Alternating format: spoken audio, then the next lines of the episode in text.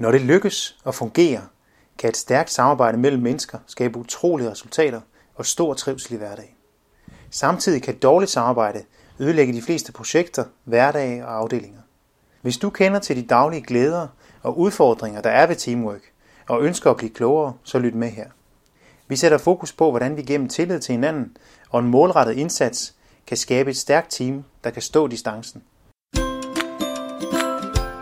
Velkommen til Grifer podcast om alt det, der giver dig god arbejdsløst.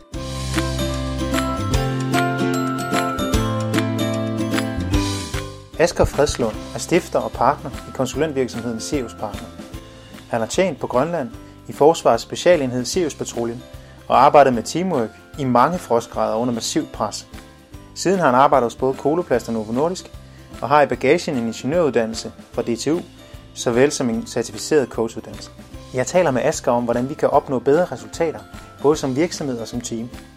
Du får opskriften på stærk teamud og brugbar viden om, hvad der kendetegner de bedste teams. Udnyt chancen og lær fra en af de bedste, når vi blandt andet sætter fokus på, hvordan et team bedst takler kriser og konflikter, hvor vigtige mentale og fysiske pauser er, og hvor stor en betydning din indstilling og din kollegers indstilling har i samarbejdet med hinanden. Asger, hvad mener du er opskriften på et stærkt teamwork og et succesfuldt samarbejde? Jeg vil sige nogle af de ting, som måske er sådan helt fundamentale eller, eller obligatoriske, jeg vil næsten sige, det er, at man har et klart fælles mål. Øh, og man har en stærk fælles ansvarsfølelse. Og hvis jeg lige skal uddybe de to ting, så, så lyder det jo enkelt, men det er ikke det samme som det er let at komme derhen. Øh, og ledere, der kan komme derhen, de er faktisk som regel øh, ret succesfulde. Så det her med at have et, øh, et klart fælles mål, det er jo noget, man kan gå ud til af, for man kan bare spørge sine medarbejdere, her har du et stykke blank øh, papir, det kan man give til sit, til sit team eller sine folk, og så skrive, skrive ned, hvad er, det, hvad er det vigtigste fælles mål for os. Og hvis de så skriver nogenlunde det samme, jamen så har man været god til at kommunikere det, og, og der er en fælles øh, kan man sige, forståelse øh, og accept af det fælles mål. Men det kan være, at de skriver 25 forskellige ting, og så er der jo ikke noget fælles mål. Og mange ledere tør slet ikke stille spørgsmålet af frygt for, hvad kommer der tilbage. Men jeg vil sige, at klart fælles mål er rigtig, rigtig vigtigt, øh, hvis man skal have et, øh, et, et succesfuldt team og et stærkt øh, samarbejde. Og så det her med det fælles ansvar. Øh, det mærker man jo nogle gange mest, når det er svært, altså når der er modgang. Øh, hvad sker der så, når vi er, er bagud, han har sagt, i kampen? Smøger vi så alle sammen ærmerne op og får lyst til at give den en skalle for at komme tilbage i kampen? Eller begynder man at pege fingre øh, og finde en syndebuk, og vi er også øh, bagefter på grund af det og det, og det er i hvert fald ikke mig? Øh, så er der ikke fælles ansvar. Så lige for sådan at, at sige noget helt, helt øh, grundlæggende, så vil jeg sige klart fælles mål øh, og stærk fælles ansvarsfølelse. Det er i hvert fald nogle af de ting, som, eller nogle af de ingredienser, tænker jeg, der skal til for at være succesfuld som hold. Så hvis man står i en situation, så skal kan man sige, mm-hmm. samle et team og bygge et team op, eller en afdeling, ja. er det så vigtigste, er det så, at man fra starten af får lavet et fælles mål, og sikrer, at alle er med, mm-hmm. og alle tager ansvar? Ja, altså det fælles mål vil jeg nok sige, det er jo meget vigtigt, for det er også svært at tage ansvar for noget, man ikke ved, hvad er. Så det med, det med målet kommer, kommer meget, kan man sige, øh, i første række. Og så kan det jo godt tage tid at bygge det fælles ansvar op. Men nogle er jo dygtige til det. Altså nogle er jo dygtige til hurtigt at få bygget den der følelse op, at vi er sammen om det her, og også få folk til at gå med på det. Øhm, så øhm, jeg plejer ligesom at sige, at der er sådan en trætrinsraket i det med ansvar. Det er først en form for forståelse. Og i forståelsen kommer det fælles mål ind. Det er det første. Så kommer der en accept, altså er vi enige om, det kan godt være, at, at du forstår, hvad det er, jeg gerne vil, men det er ikke sikkert, at du synes, det er særlig fedt. Så du accepterer det ikke. Øh, så det næste step, det er, at du skal arbejde med en acceptdel. Men fordi du har accepteret noget, det kan godt være, at jeg ved, at jeg burde spise anderledes, jeg burde øh, løbe noget mere eller motionere noget mere. Det har jeg forstået. Jeg har også accepteret det, men jeg gør det ikke. Det vil sige, at jeg har ikke taget ansvar endnu. Så du skal ligesom både forstå det, acceptere det, og så også tage ansvar, før du er henne, kan man sige, og have den der fælles ansvarsfølelse. Og det kan være en, en, en lang rejse ja. øh, at komme derhen ja. som, som team. Nogle gange, og nogle gange kan det gå hurtigt. Så det lyder som om, at det tager lidt tid. Altså man skal bygge et godt team op, ja. eller hvad? Igennem ja. nogle trin. Ja, helt sikkert. Altså jeg vil sige, man, der ikke findes ikke nogen quick fix til at lave et stærkt team. Det gør der ikke. Men det kræver, at man kender de step, altså de trin, man skal tage for at komme derhen. Øh, og det er ikke alle ledere, der er bevidste om det. Altså nogen prøver sådan lidt i blinde, øh, og, og nogen de er gode til at lære gennem erfaring. Nogle de kan læse sig til det og så omsætte det. Men jeg vil sige, at, øh, at det, der findes ikke noget quick fix til at få et, øh, et stærkt team i løbet af no time. Jo, der er selvfølgelig nogle ting, som, som kan accelerere processen, det vil jeg så også sige. Sådan en, en nødvendighed, en stærk følelse af nødvendighed, kan accelerere processen. Det var det, vi havde ved Sirius-patruljen. Der skulle vi overleve. Der skulle vi køre en slæderejse.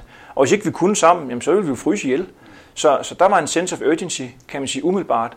Og det gjorde, at vi nok hurtigere kom hen og fandt ud af, at det var en god idé at samarbejde og være, være, være enige om det og hjælpe hinanden og alle de her ting. Så en sense of urgency kan jo godt accelerere processen, ved at mene. Ja. Ellers så kan vi risikere at blive dogne, eller sådan en social dogenskab, der kan brede sig ja. i teamet, ikke? hvis ja. ikke der er noget nødvendighed i, øh, i opgaven. Ja. Hvordan kan man gå ind og hjælpe med at få processen i gang? Mm-hmm. Det er nok svært at svare helt enkelt på det her spørgsmål. Det er et meget godt spørgsmål, fordi det er også det, der bliver stillet nogle gange, når jeg sidder hos en kunde, øh, som, som bare har en fornemmelse af, at det her det går ikke optimalt. Hvad skal vi gøre, siger kunden så. Øh, og så er jeg nødt til at dykke ned i, jamen, hvor, hvor er I henne? Altså, hvad er det for en historie, der ligger? Hvad er det for en kultur, der ligger?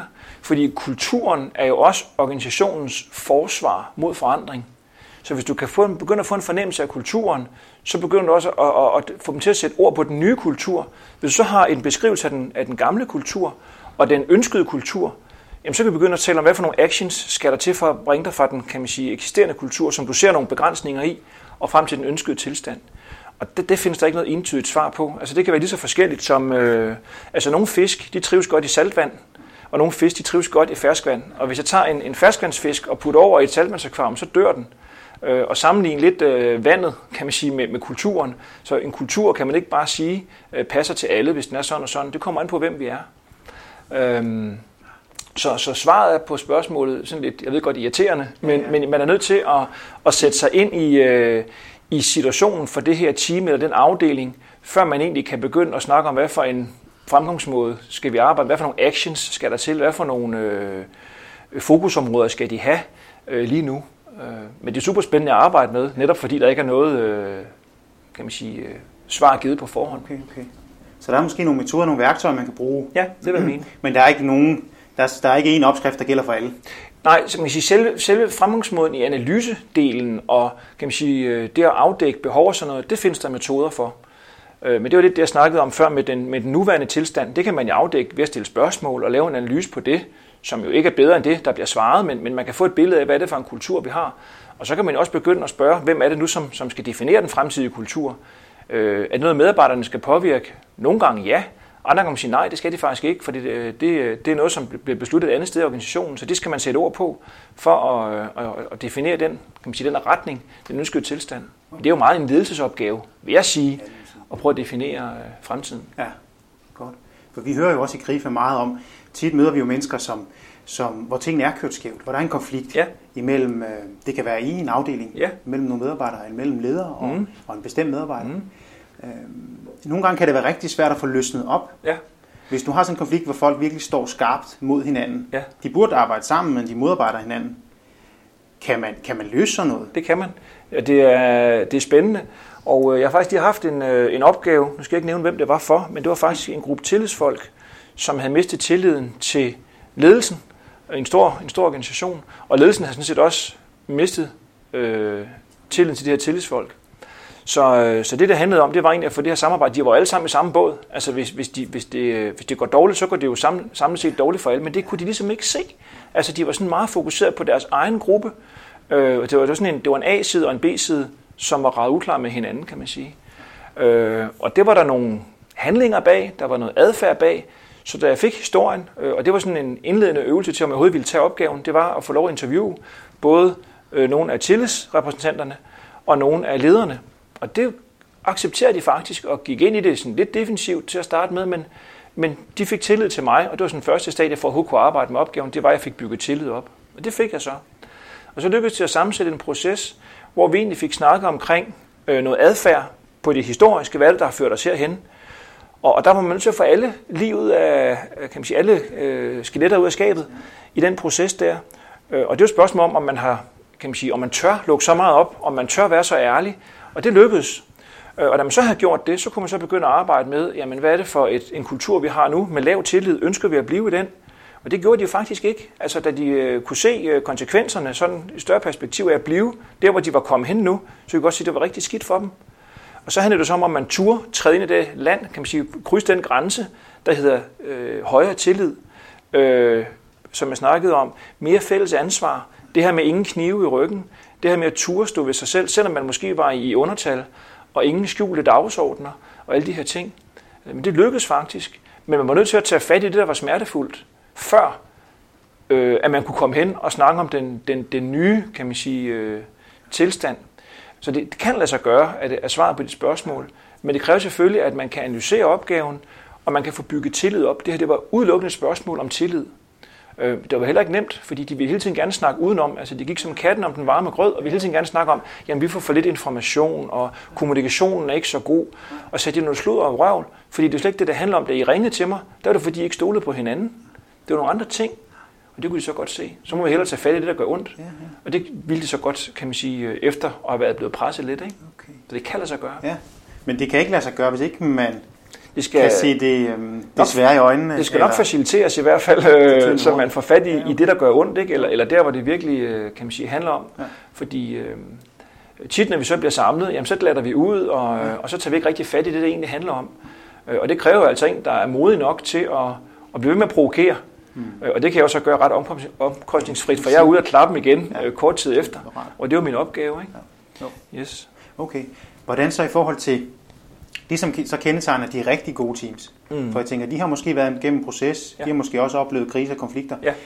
Når det hele kører og kører rigtig godt, Ja, er det så fordi, at øh, der er tillid, som du siger, Mm. mål og- ansvar? Ja, ja men det, du har næsten selv allerede givet svaret i dit spørgsmål, okay. fordi det er høj grad af tillid. Og det, og det vil jeg så sige, det er nok den klassisk, igen, øh, skandinaviske måde at se på et godt samarbejde på. Øh, Fordi ja, der findes også high performance teams i andre kulturer, som er drevet anderledes, øh, hvor tilliden måske er li- ikke lige så høj.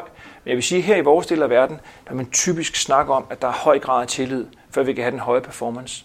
Der blev skrevet en bog for nogle år siden, en der hedder Stephen Covey, der hedder The Speed of Trust. Altså, hvad, hvad tillid betyder. Øh, og og den, den, øh, der kommer nogle sjove kan man sige, konklusioner. og En af konklusionerne i bogen er, det er farligt at have tillid, men det er langt farligere ikke at have det. Altså, det synes jeg er interessant. For nogle, de, når jeg spørger, så, øh, så vil de sige, jamen, man, hvad, hvad, hvad bygger tillid op, spørger jeg, når jeg holder foredrag. Og så er der nogen, der rækker hånden op og siger, jamen, øh, jamen øh, øh, man skal ligesom gøre sig fortjent til min tillid. Så siger jeg, det er interessant. Fordi det er jo faktisk ikke det, der kendetegner high performance team. Så går det jo sindssygt langsomt med at få bygget tillid op. Så kunne vi nu arbejde med et mindset, hvor man siger, jeg har umiddelbart tillid til den, jeg møder. Når jeg møder nogen på min vej, så stoler jeg faktisk på det gode i dem. Så kan det nogle gange være, at det viser sig, at øh, her skal jeg lige passe på mig selv. Men, øh, men tænk, hvis vi kunne møde hinanden med høj tillid, i stedet for at have indgangen, du skal gøre dig fortjent til min tillid. For så starter man jo faktisk som udgangspunkt hver gang med lav tillid, når der er en, en ny relation. Og det giver lidt øh, stof til eftertanke nogle steder, når den der ligesom bliver udfordret lidt, du skal gøre dig fortjent til min tillid, eller det, det tager tid at bygge tillid op. Og hvis I behøver det det, har du ikke nogen gange mødt en person, som du bare umiddelbart havde tillid til, mm. i, ved, ved første øjekast, og så siger mange mennesker, det har jeg jo egentlig prøvet. Hvordan var det? Jamen det var en god oplevelse. Mm. Øhm, og jeg skal også lige sige, øh, at Danmark ligger jo meget, meget højt, når vi snakker social tillid. Der er vi jo verdensmestre. Jeg tror, at sidste gang man målte på det, og det er ikke længe siden, øh, der havde 76 procent af os danskere faktisk tillid til vores næste, eller man kan sige dem, vi møder på vores vej. Det er meget højt. I USA der ligger det omkring 30 procent. Der er jo så også mange skydevåben og mange advokater derovre. ikke? Det er sandt, det er der nemlig. Men hvordan, det vil sige, uden tillid, altså uden også, øh, det jeg hører, du siger, det er, at indstilling er afgørende. Ja, Man skal have en tillidsfuld indstilling til hinanden. det er jeg kan, det, kan det simpelthen ikke lade sig gøre uden? det kan man træne. Ja, eller Jo, man det kan ikke- godt lade sig gøre uden, men, men, men det, vil ikke være, det vil ikke være det, som jeg vil, kan man sige, arbejde med, hvis det var For jeg tror godt, du kan finde high performance teams, som er styret af en meget stærk leder, øh, også baseret på frygt, måske i virkeligheden. Øh, men det vil jeg jo ikke rådgive, eller kan man sige, øh, coache hen imod. Øh, for jeg synes ikke selv, det ville være fedt at være i et team, der var drevet på frygt. Men, men jeg ved, at nogle af vores landshold, for eksempel, øh, i nogle af de sportsgrene, som vi har været gode til, øh, når jeg snakker med spillerne i dag, nu skal ikke nævne navn, men så har de faktisk været mere drevet af frygt hen imod deres performance, end egentlig at have en, øh, en, en, en god, tryg følelse, når de har været i det miljø. Øh, og det synes jeg jo ikke er optimalt. Altså, jeg synes, det er mere interessant at finde en langsigtet løsning, øh, som, er, som vi kan trives i. Øh, så man kan, godt finde, man kan godt finde højt ydende teams, øh, som ikke har tillid, tror jeg. Men det er kortvarigt. Altså, jeg tror, det er en kortsigtet strategi, Okay. øh, hvis det er sådan, man arbejder. Ja, okay, for der er jo også mange, der snakker om, øh, inden for forskning og, og andre, andre rådgiver, at vi er bedst, når vi er glade. Ja. Altså, vi er bedst, når vi har det godt, når vi har tillid til vores omgivelser og hinanden. Det er der, vi yder rigtig godt. Ja. Men du siger, at man kan godt måske i korte perioder Mm-hmm. øh, yde godt, Det vil, det vil jeg påstå. Baseret på frygt? Eller det, det, vil, det, vil, det vil sige, jeg vil sige, det man forsker meget i i dag inden for den positive psykologi, det er jo simpelthen de gevinsthormoner, der mm. trigges i, i, i vores hjerne, når, når, vi, øh, når vi får lov at bruge vores styrker, altså når vi har det godt. Øh, og det er der en fordel i. Det er faktisk også forebyggende for vores kan man sige, helbred, at vi har det godt. Man kan sige, der hvor, øh, der hvor øh, trivelsen ikke er så god, der er også flere, der ligger syge. Øh, det er jo klart. Og det er ikke fordi, det øh, umiddelbart måske påvirker vores immunforsvar. Så der er nogle andre ting, der gør, at vi hurtigere føler os syge, hvis vi har et svagt fællesskab, eller korpsånden er lav, eller hvad det nu er. Ikke? Du spurgte om, om det her med, hvad der kendetegner de rigtig gode teams. Øh, nu snakker jeg tillid. Jeg synes også, der er andre ting, jeg vil nævne i den sammenhæng. Ja. Øh, sådan noget som nysgerrighed ja. på hinanden er en ting, jeg har, har lagt mærke til, øh, som er interessant. Og, og så nogle gange så møder jeg nogen, der godt vil have et foredrag. Det ringer og spørger, kan vi få et foredrag om videndeling? Vi skal lige vide, hvordan kan vi strukturere os til at få en bedre videndeling? Ja. Så plejer jeg at sige, det kan I nok ikke lave en database omkring, og så bare få folk til at fylde ind i databasen, og så har I bedre videndeling, fordi det, det viser, det, det, det flytter faktisk ingenting. Så øh, jeg vil godt komme og holde et foredrag omkring det. Øh, men det kommer nok til at se anderledes ud, end det I forestiller jer. Og det, øh, det jeg så spørger dem om undervejs, det er, øh, hvor, hvor nysgerrig er I på hinanden her? Og så viser det sig jo tit, at der, hvor man ikke er så god til at dele viden, der er man ikke særlig nysgerrig på hinanden. Og en af de ting, der virkelig flytter, flytter kan man sige, øh, videndeling og udvikling, det er, det er graden af nysgerrighed. Og så man sige, hvor, hvorfor er det det? Det er fordi, man har fundet ud af, at der, hvor det typisk så sker gennembrud i en proces, altså nye opdagelser, øh, ting, som vi pludselig finder ud af, som vi ikke har vidst før, det sker faktisk ved tilfældigheder. Altså opdagelsen af penicillin er et eksempel, og der kommer masser af andre, men, men det der med, at der er nogen, der opdager noget ved en tilfældighed. Hvorfor opdager de det? Fordi de er nysgerrige. Hvis ikke man var nysgerrig, så har man aldrig haft penicillin i dag. Det var en, der pludselig undrede sig over noget i en vindueskarm, der stod og så anderledes ud, og så begyndte man at dyrke det og undersøge det, og så havde man pludselig fundet penicillin. Hvis ikke vedkommende havde været nysgerrig, så havde man jo bare sagt, der er, noget, der er gået noget galt, det smider vi lige i skraldespanden, så starter vi forfra. Eller hvad det nu har været. Øh, jeg kan se på slæderejser, når vi møder et andet slædehold, øh, øh der har vi kørt alene i månedsvis, øh, markeren og, og jeg selv og hunden, og så møder man et andet slædehold, og det er jo rart at se nogle, nogle, nogle andre ansigter og høre nogle andre stemmer. Så vi slår til op ved siden af hinanden og, og, og måske tager en kop kaffe sammen og kommer over og besøger de andre i deres telt, opdager så pludselig, hallo, de gør tingene anderledes, end vi gør. De har indrettet sig anderledes. Deres rutiner i løbet af dagen ser ikke ud ligesom vores. Men vi skal jo løse den samme opgave. Vi skal jo køre fra Nordgrønland til Daneborg. Det var da mærkeligt, at, at vi ikke gør det på præcis samme måde. Hvad er den bedste måde? Tænker jeg jo så på. Jeg er ingeniør, ikke? Og, og begynder at analysere situationen. Der må, ja. være, en, der må være en nummer et her, ikke? Noget, der er bedre, ja. Præcis. Og så, så får man stillet nogle spørgsmål, og der kommer den der nysgerrighed ind i billedet. Og så finder man ud af, de andre gør faktisk noget, der er smartere end os. Det kan man selvfølgelig godt øh, blive lidt flov over, eller, eller kan man sige, øh, Mm. Men det, der sker, det er, at vi faktisk lægger, vi, vi ændrer faktisk nogle procedurer, og det gjorde de andre også, for vi gjorde selvfølgelig også nogle ting, som, som er hensigtsmæssige i forhold til nogle af deres. Øh, og det kan være små ting, det kan være større ting, men hvis ikke vi havde mødt hinanden og slået lejr ved siden af hinanden, så havde vi ikke fået udvekslet noget som helst øh, viden. Hvis ikke vi havde været over at besøge hinanden og stille spørgsmål og være nysgerrige, så var der heller ingenting sket.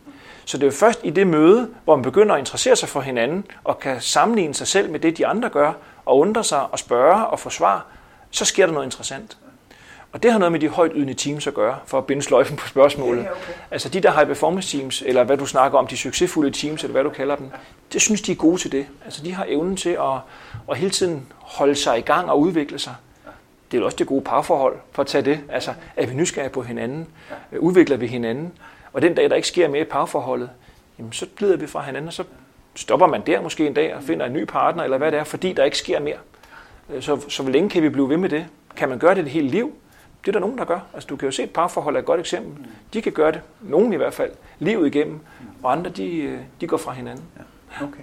Og det hænger jo også meget sammen med kommunikation. Gør det ikke det, at man er god til at jo, kommunikere? Jeg synes, jo, jeg synes, men også den følelsesmæssige intelligens. Altså, hvor god er du til at, og, øh, jo, at sætte ord på og kommunikere helt sikkert, men også at, for, at sætte sig ind i den andens tilstand eller følelser, sammen med dine egne følelser.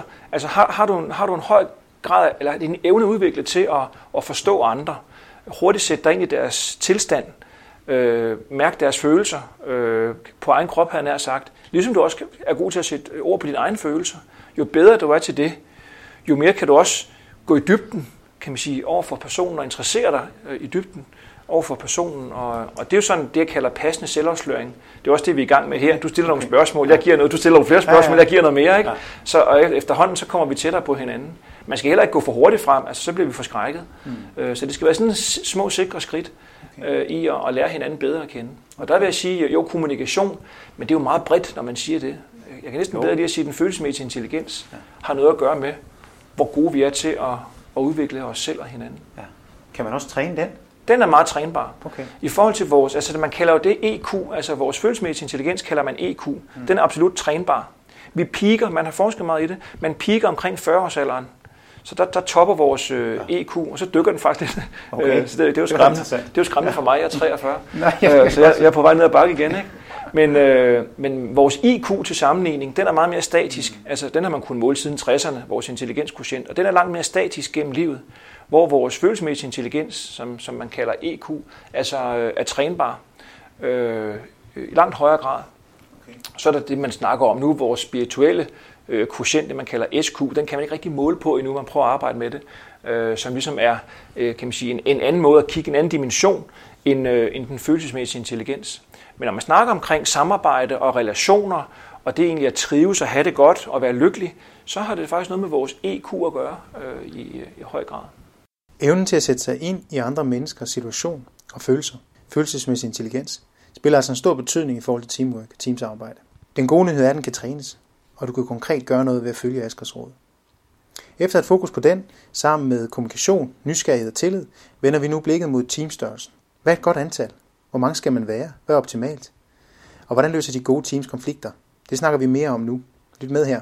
Kig på sport. Hvornår, hvornår er et team velfungerende? Jamen fodboldhold, det er jo sådan et af de større teams, ikke? eller ishockeyhold, det er sådan nogle af de store teams.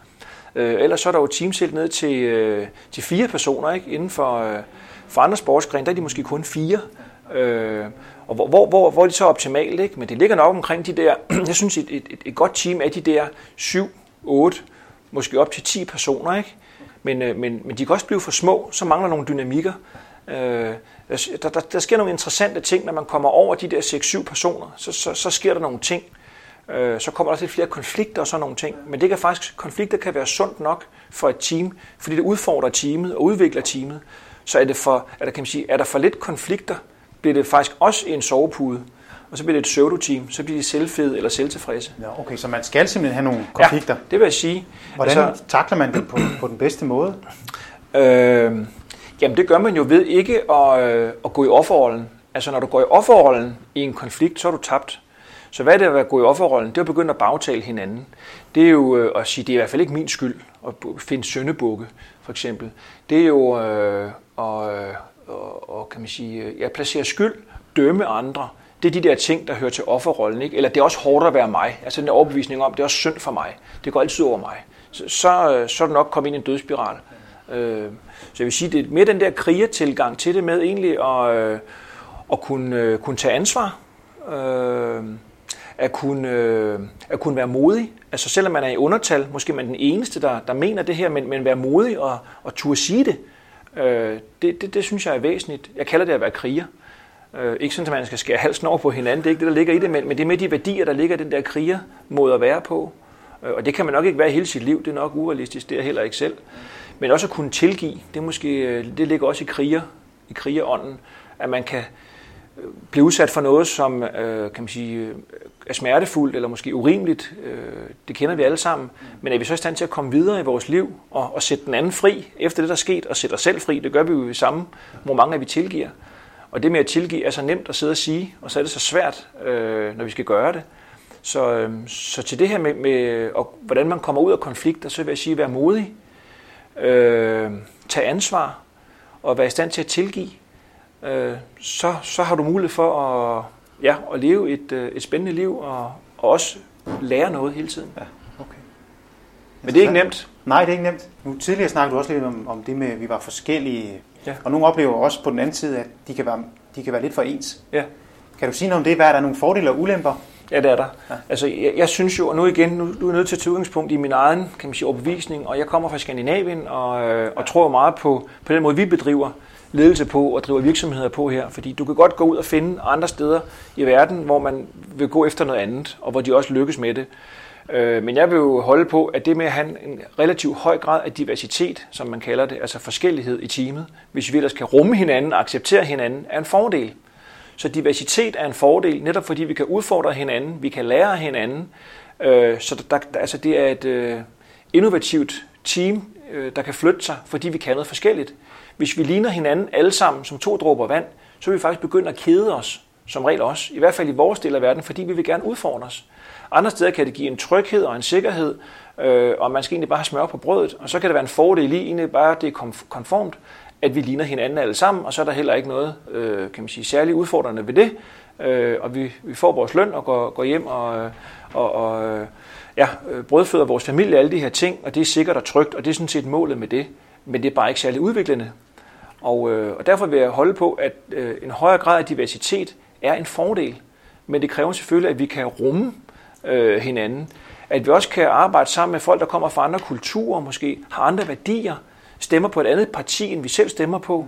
Øh, men det er jo også spændende. Altså, jeg synes, det er jo spændende at møde nogen, som mener noget andet end mig, for der kan jeg lære noget nogle gange. Egentlig finder jeg ud af nogle ting omkring mig selv, ved at snakke med nogen, der er anderledes end mig. Hvis de bare mener det samme som mig alle sammen, så flytter jeg mig jo ikke. Altså, så bliver jeg der, hvor jeg er. Øhm, så tilbage til spørgsmålet. Ja, jeg tror på, at, graden af diversitet er vigtig at, øh, at prioritere, men det kræver selvfølgelig, at vi har en høj grad af respekt for hinanden. Ikke at vi skal elske hinanden, det siger jeg ikke, eller, eller kunne ligge i ske, han er sagt. Det, øh, det, det, det, det er jo ikke det, det handler om, men, men at vi har en respekt for hinanden, og vi har en ærlighed øh, i det, vi gør, så vi ved, hvor, hvor vi har hinanden. Og ærlighed, det kræver mod. Altså, så det kræver, at man, at man tør være ærlig. Okay. Øh, som nu spurgte du mig om, hvad kendetegner det gode team? Ja. Så må vi vende tilbage til det spørgsmål. Ja, det må du gerne. Øh, for det var et godt spørgsmål. Der, det, det kan jeg snakke om øh, længe, bare det spørgsmål alene. Ikke? Men, øh, men du, du, du stiller spørgsmålet, og øh, hvad er det så, der kendetegner det rigtige, kan man sige, velfungerende team? Øh, hvad er det, de gør? Og øh, jeg havde nogle bud på det, og, og, en, og en ting, som, øh, som jeg synes er interessant, og som jeg kan se, jeg, hvis jeg skal komme med noget, som, som måske kan inspirere nogen, og som, som man ikke har så meget opmærksomhed på i dag, og det er vel også en af pointerne med sådan et øh, interview her, at man får fat i sådan noget, øh, så vil jeg sige, det her med at gå i hytte, og så tænker du, hvad, hvad vil de sige at gå i hytte? Jamen, det er noget, vi gør på slæderejse, øh, og jeg var egentlig ikke så bevidst om, kan man sige, vigtigheden i det at gå i hytte, før jeg kom hjem igen fra Grønland. Men, øh, men når man er på slædetur, så kører man jo med sin hunde, og, og, og, og er måske 10-14 dage, hvor man overnatter i telt, og, og så kommer man til et depot, altså det vi kalder for en hytte. Og der øh, er proviant til os, og, og der er en seng, og man kan få varme på, så man kan tørre sit grej og, øh, og hvile sig bedre og spise lidt mere. Og hundene får lidt mere mad og får en hviledag. Så det med at komme til hytte er faktisk en pause, altså en, en form for time-out, både fysisk og mentalt. Og når man er i hytte, får man også snakket om, øh, hvad er det, der går godt, og hvad er det, som, som ikke går så godt, og hvad skal vi justere? Har vi konflikter, eller øh, man, så, man får repareret sit grej, men man får også repareret samarbejdet, sådan mentalt, når man er i hytte. Så der har faktisk en funktion. Det er ikke sådan, at man bare øh, laver ingenting, eller jo, det gør man, men alligevel så foregår nogle andre ting, end når vi er i drift, eller vi er på farten og, og, og flytter os hele tiden. Og, øh, og så kører man måske 10-14 dage igen, og så kommer den næste hytte. Og det glæder vi os altid til. Altså, vi, vi, vi taler meget om de der hyttebesøg, og, og jeg kan også huske, øh, hvis vi kørte for langsomt, så sagde vi bare hytte, hytte, hytte til hunden, så slog de over i galop, fordi de kunne også godt lide at komme til hytte. Ja, ja det, det, det vidste vi alle sammen, hvad det betød. Ikke? Ja. Så, så det var noget, som, som var attraktivt. Og, øh, og når man så skulle fra hytten igen, så, så havde man motivation, så ville man også gerne videre, og, og, og hundene var også klar til, og de ville også gerne videre. Så, så energien var kommet tilbage. Øh, lad mig sige det sådan, motivationen var kommet tilbage. Og så kom jeg hjem fra Sirius og blev ingeniør og arbejdede så med en, øh, en virksomhed, som øh, var ved at gå konkurs faktisk. Trivsen var dårlig. Og jeg interviewede 10 personer og skulle så snakke med, med nogen fra ledelsen bagefter og, og fortalte jo, hvad jeg havde hørt, og det var ikke positivt overhovedet. Det var faktisk rigtig øh, øh barsk noget af det. Ja. Øhm, og det var ledelsen, var blevet skiftet ud, skal jeg så også lige sige, så de, så de sad jo også med en udfordring, de nye ledere her. Og så spurgte jeg dem sådan, øh, er, det, er det tilladt at gå i hytte her i, i virksomheden? Og det forstod de så ikke, hvad jeg mente med, men jeg, jeg forklarede, hvad det vil sige på en slædetur at gå i hytte, som jeg lige har beskrevet her for dig. Øh, og det, det, det, det triggede noget en diskussion blandt de her ledere, fordi der var de meget splittet. Altså nogle øh, af lederne synes, at de godt kunne se pointen i det, mens andre mente, at det var helt åndssvagt, fordi det ville jo koste tid og ressourcer og momentum og performance og alt muligt af de her ord. Så, øhm, så de mente, at det skulle de ikke. Hvor jeg så sagde, at jeg kan bare sige, at hvis ikke vi var gået i hytte øh, på slæderejsen undervejs, og det gjorde vi allerede første gang efter 10 dage, hvis vi havde fået at vide af vores ledelse, at vi bare skulle fortsætte, springe hytten over, selvfølgelig proviantere, men, men køre videre uden at få den pause. Og hvis vi også fik den ordre på næste hytte, så havde vi jo gjort det. Men så var vi jo aldrig kommet i mål. Altså så var vi jo brændt ud på et eller andet tidspunkt på rejsen. Så jeg tror, at hvis man skal have den høje performance på den lange bane, så er vi nødt til at ture og prioritere det her med at gå i hytte, som jeg kalder det, kald det noget andet, øh, hvad du vil. Men hvis ikke vi tør at prioritere det, så bliver vi kortsigtet. Og så er det, at vi begynder netop at få stress. Øh, folk, der lægger sig syge. Øh, og det er altså et, øh, et større problem i dag, end det var for, for 25 år siden. Så, så måden, vi arbejder på i dag, er jeg bekymret for, i forhold til den vi skal hele tiden præstere mere næste år. Vi skærer budgetterne. Vi skal hele tiden yde bedre. Og sådan, er, sådan har vi vendet os til, at vi bare hele tiden skal, skal blive bedre og bedre og bedre. Jeg tænker bare, hvornår kommer grænsen? Hvornår kan vi, altså, hvor, hvor, hvor længe kan vi blive med at forbedre verdensrekorden i længdespring? Kommer der ikke en grænse en dag, hvor vi skal lave reglerne om, øh, for ligesom at, øh, at se på, hvad det, vi, hvad det, vi vil have? Og, og der er lidt bekymret for, at, øh, at vi glemmer at gå i hytte i den, kan man sige, i det mindset, Øh, Okay. For lige at få den dimension ja, ja. med på, ja. på de spørgsmål. Så pauser er vigtige. Det er faktisk ja. det, nu jeg hører, du siger det, fordi det kan være lidt selvmusigende, mm-hmm. at for at yde rigtig godt, ja. så skal man holde nogle flere pauser. Ja. Er det, du siger, eller nogle bedre pauser? Nogle bedre pauser, øh, og, og, tur, altså, og tur prioritere dem. Altså det er det, jeg typisk ser, der, der mangler. Mm. Det er en, en, et mod til at prioritere pausen. Fordi når jeg spørger ud i en forsamling i Danmark, jeg møder mange mennesker og holder foredrag, hvor mange her tror, det er vigtigt at gå i hytte, så rækker 99 procent hånden op i luften. Så bevidstheden er der, erkendelsen er der, det var det, jeg snakkede om før, men at omsætte det, altså at tage ansvar og prioritere det, det sker ikke. Hvordan så her til sidst, øhm, omkring, sådan helt overordnet omkring øh, samarbejde og teamwork, ja. hvad vil være dine bedste, øh, eller dine tre bedste råd, mm-hmm. hvis du skulle nøjes med at give tre? Det kan jeg godt prøve, øh, og det er jo altid farligt at kaste ud ja, i det her, ja. for det er jo, det er jo komplekst. Men jeg vil sige, øh, fokus på tillid, altså tillidsdelen, øh, synes jeg er, er central. Så det er den ene. Øh, så det med at have fokus. Øh, lad være med at, øh, at ville for meget på samme tid. Altså have fokus, øh, som også kræver mod. For det kræver, at du siger nej til nogle ting, men, øh, men fokusering. Øh, og så det med at turde prioritere. Og det, øh, det synes jeg også er vigtigt, at, øh, at vi tør prioritere. Og det, nu, nu er det meget til, til, til ledere, ikke mindst. Jeg, jeg, jeg siger det her også, men det ligger også i teamet, fordi man har jo øh, stort ansvar lagt ud i teamsene. Så tillid, øh, fokus og prioritering, tror jeg er rigtig væsentligt. Godt. Tak. Velkommen. Tak også til dig, fordi du lyttede med. Hvis du gerne vil høre mere, så husk, at vi kommer med en ny podcast hver eneste uge. Det kan du abonnere på, hvis du downloader en podcast-app til din smartphone. Vi går meget op i alt det, der er med til at præge dit arbejdsliv, og kan være med til at give dig god arbejdsløst og mod på mere. Udnyt endelig vores tilbud og arrangementer, som du kan se på krifa.dk-karriere. Tak for nu og på genhør.